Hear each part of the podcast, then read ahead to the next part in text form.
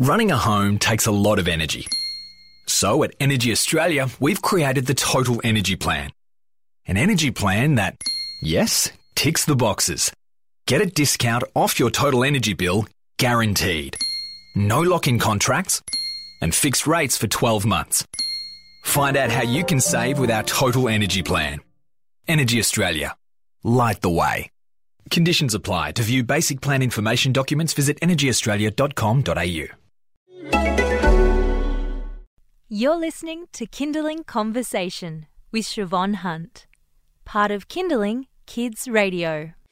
When I was in hospital after the birth of my baby, one of the first things I was taught was how to sleep her safely. That is, on her back, on a separate sleeping surface, swaddled tightly. It's something I assumed everyone who cared for babies was taught. Apparently, though, that's not the case. An inquest into the death of a five month old baby in 2012 found that the girl, who was in the care of an educator, died from sudden unexplained infant death syndrome. The finding has ushered in national changes to safe sleep and rest practices in childcare effective from this week. Cindy Davenport is a child health nurse and midwife and co director of the Safe Sleep Space. Her company has been teaching safe sleeping practices in daycare centres since 2013. Hi, Cindy, how are you? Hi, Siobhan. Great, thank you. How are you? Good, thank you. Can you just explain something for me? Because I understood the definition of SIDS is that it is sudden and unexplained. Why did this coronial inquest provoke changes in the industry? It, it seems to indicate that they could point to the, something that was done incorrectly in the early education centre.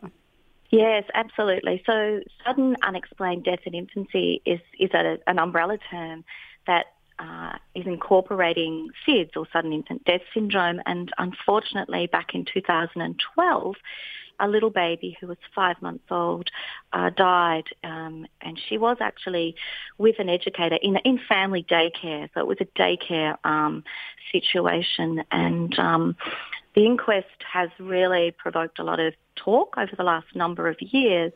And in response, particularly now, and, and something we're very much welcoming, that everybody, all educators, all health professionals, you know, whether you're a midwife as well as, you know, child childcare um, educators are formally um, trained and kept up to date. Most importantly, that's that's the big thing around the safe sleeping, you know, elements. Uh, rightly so, as you've pointed out. Well, I imagine the family daycare provider was devastated at what happened. But was it that she? I thought I read somewhere that perhaps the child was sleeping on her tummy, or, I mean, for them to say this was an unexplained death and to provoke changes, were they abs- actually able to say this particular provider did the wrong thing? I, I, to be honest, I'm not sure whether it was the provider as much, but they did find the inquest into the death of little Indiana uh, of, uh, on the Sunshine Coast this happened was from SIDS, so sudden infant death syndrome.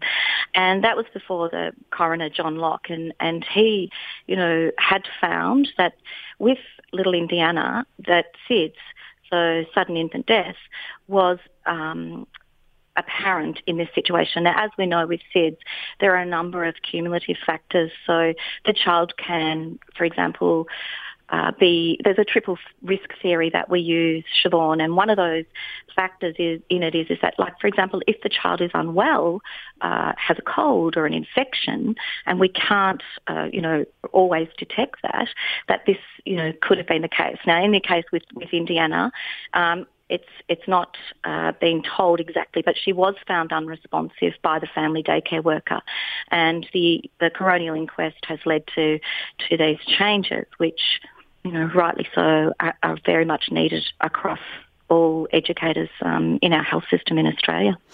So you say that these changes are needed, and as I mentioned before, I find it surprising that educate. This is an essential anyway.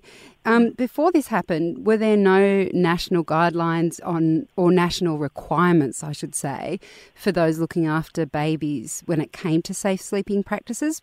Was it just whatever you knew you did? No, so prior to the October 2017 regulations, what had happened, there was, we, we have a, in the early years sector, there, ACECQA, which is the Australian Children's Education and Care Quality Authority, they, they very much had regulations in place. And the regulation was there, yes, it was definitely there, um, the recommendation before, but it was really more around minimising um, or keeping safe and minimising harm and hazard. The new policy really steps out specifically that we must, in, in the early years sector, have a policy that's related specifically to sleep and rest. Now that wasn't in there before. So all educators are across, you know, for example, the safe sleep uh, regulations, you know, the five tips like sleep your baby on their back and keep their head and face uncovered and smoke free. Those things, as you said, you know, that you were also taught when you were in hospital. And we'd hope that most educators would be uh, across those. It's keeping them up to date and it's also keeping the providers uh, who own or who run, operate childcare centres, ensuring that they have policies and procedures and make sure that they train their staff and keep them up to up to date and you know their practices are safe so that any child who's cared for either in daycare or in a childcare setting are completely safe. You've said you've been surprised at some of the unsafe sleep sleep practices you've found in the childcare centres where you work. What sorts of things have you seen? Yeah, so my our organisation at Safe Sleep Space, we we've uh, trained thousands of childcare educators across Australia in the in the last couple of years, and and this has really been come about because it was identified really from management level that that childcare educators were looking for updates and ways to help their babies and toddlers in their care sleep uh, safely and, and also using a very, what we call an infant mental health approach. And when you know that, you know, there's something like 1.2 million uh, Australian children, Siobhan, who attend like a national quality framework regulated education and under the age of two, you know, 13% of these children spend something like over 25 hours per week in, in our long daycare or childcare. That's a lot of sleep that's happening.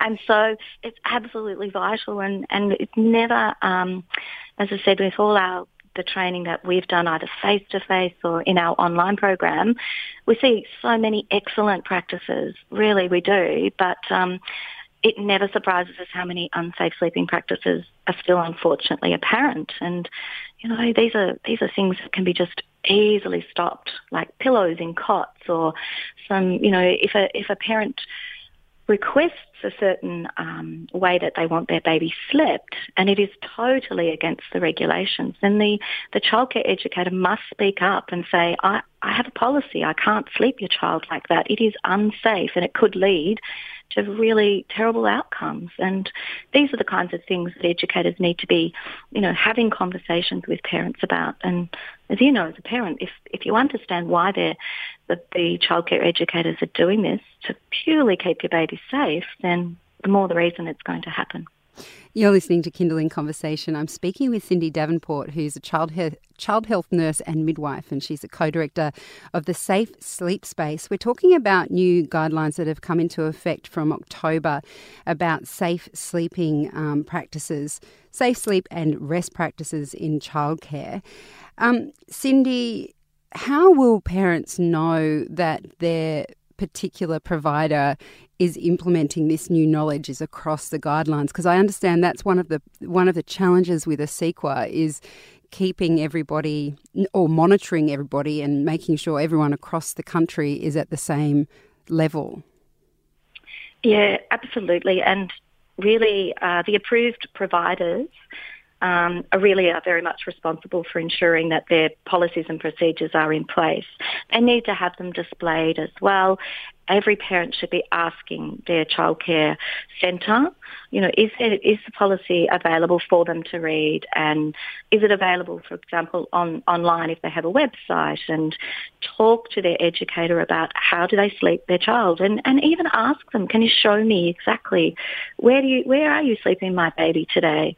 It, it's it's absolutely best practice that uh, childcare centres are doing this, and as we said, that they're keeping their staff and their parents um, up to date with with the policies and the procedures, and even having things around with the safe sleeping tips that are out by Red Nose, you know, sleep baby on their back and Uh, as I said, keep the baby smoke free and the environment, you know, a night and day safe, it really helps the parent to have that consistent message. So not only is it happening at daycare, but then they can also be doing this at home because you're just never too sure at home also if the parent is continuing those safe sleeping practices. And, you know, we really, really want to do everything possible in our, in our space as educators that we do keep our babies safe wherever they are sleeping. And Cindy, would you say that the SIDS website is the best place to look up those safe sleeping practices, or does your organisation also have tips on your website? Yeah, a lot of organisations and even um, parents can be speaking with their child and family health nurses from the hospital. Red Nose is certainly a source. Our website, Safe Sleep Space, also has um, lots of tips and and sleep uh, practices that are safe and helps the parents. I think for the parents, they should be hopefully um, up to date with what the, the current guidelines are. But it's it's the little things that they need to be making sure that you know, for example, you never put a child down with a hoodie on. It's got a it's got a hood and it can cover the baby's face. Now sometimes a parent may not think about that. In childcare we specifically say things like, you know, we never put a child down with an amber ne- amber bead necklace on.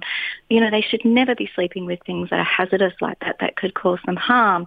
We also want to make sure that, you know, the, the environment is smoke free for, for the baby both before and after birth and that they're sleeping with you know, safe cots, safe mattresses, everything that is meeting the standards that uh, are compliant for for our safe sleeping um, sector. So we we're very much keeping um, in in touch with the educators in childcare and um, training as much as we can to ensure that the questions are, are answered by educators so they then can have conversations with parents. And this is why um, things like our training, our online training has been so successful because it reaches many, you know, even into the, the regional and rural areas where it is harder for, for educators to, to get um, training. Cindy, thank you so much for your time today. Thanks, Siobhan. That's Cindy Davenport. She's a co director of Safe Sleep Space, and we'll have a link up to their website as well as the SIDS Safe Sleeping Guidelines at kinderling.com.au. You've been listening to a Kinderling Conversation podcast. We'd like to reach as many parents as possible, and you can help us by giving us a review wherever you downloaded this episode. It means that more people can find us. I'm Siobhan Hunt. See you next time.